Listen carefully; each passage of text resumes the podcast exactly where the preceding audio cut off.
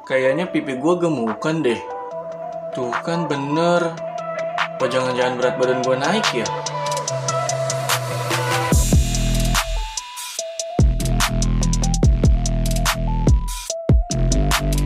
Setiap orang pasti pernah mengalami yang namanya insecure.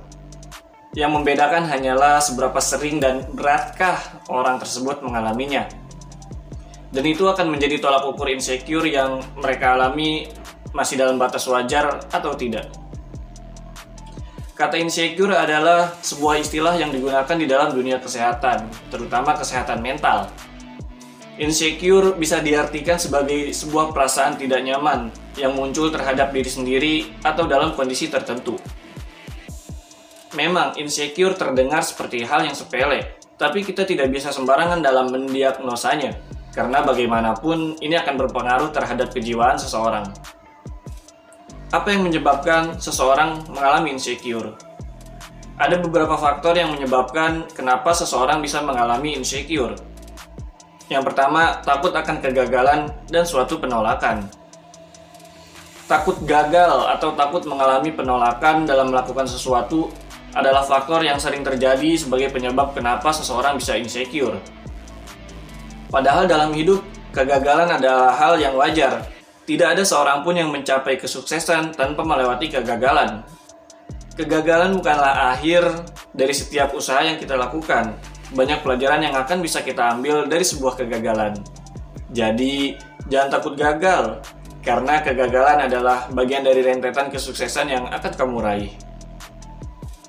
Yang kedua, sifat yang terlalu perfeksionis. Perfeksionis memang hal yang sangat baik apabila dilakukan dalam hal batas wajar. Tapi kalau sudah berlebihan, kamu harus hati-hati terhadap sifat perfeksionis yang kamu miliki. Terkadang kita nggak sadar memiliki standar yang terlalu tinggi dalam hidup kita, memiliki ekspektasi yang besar dalam setiap apa yang dilakukan. Mungkin kita ingin harta yang banyak, rumah mewah, kendaraan yang keren, tubuh yang ideal.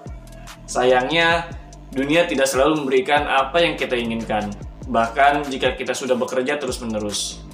Lalu, kita akan mulai dibayangi oleh perasaan insecure di saat semua itu tidak bisa kita raih di saat kita terus-menerus kecewa dan menyalahkan diri sendiri karena sesuatu yang dilakukan kurang sempurna. Perlu diingat teman-teman, perfeksionis yang berlebih itu tidak baik buat kita, buat kesehatan mental kita.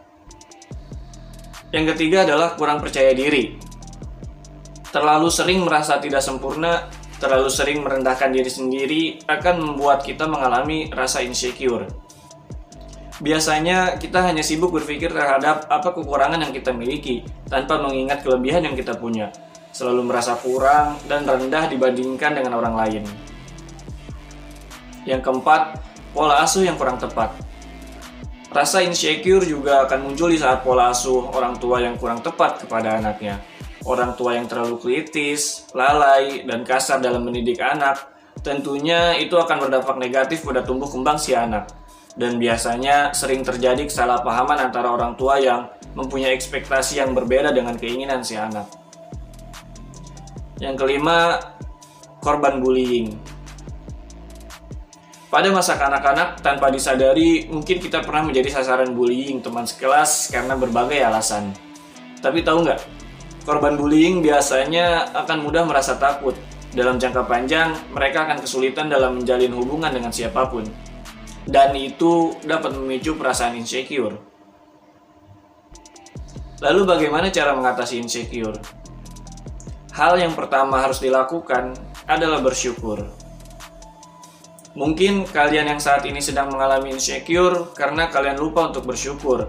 Penting sekali untuk kita mensyukuri apa yang kita miliki saat ini, tidak terlalu membandingkan dengan pencapaian orang lain, sehingga kita bisa merasa lebih tenang dari sebelumnya. Kedua adalah lebih mencintai diri sendiri. Cuma kita yang mampu mengenal diri kita sendiri, segala kelebihan dan kekurangannya. Tidak ada satupun orang yang tahu pasti akan hal itu. Dengan mencintai, kita akan lebih menghargai kekurangan dan kelebihan yang kita miliki, sehingga kita sadar bahwa setiap orang memiliki keunikan yang berbeda, dan itu tidak perlu diperdebatkan. Ketiga adalah mengasah kelebihan.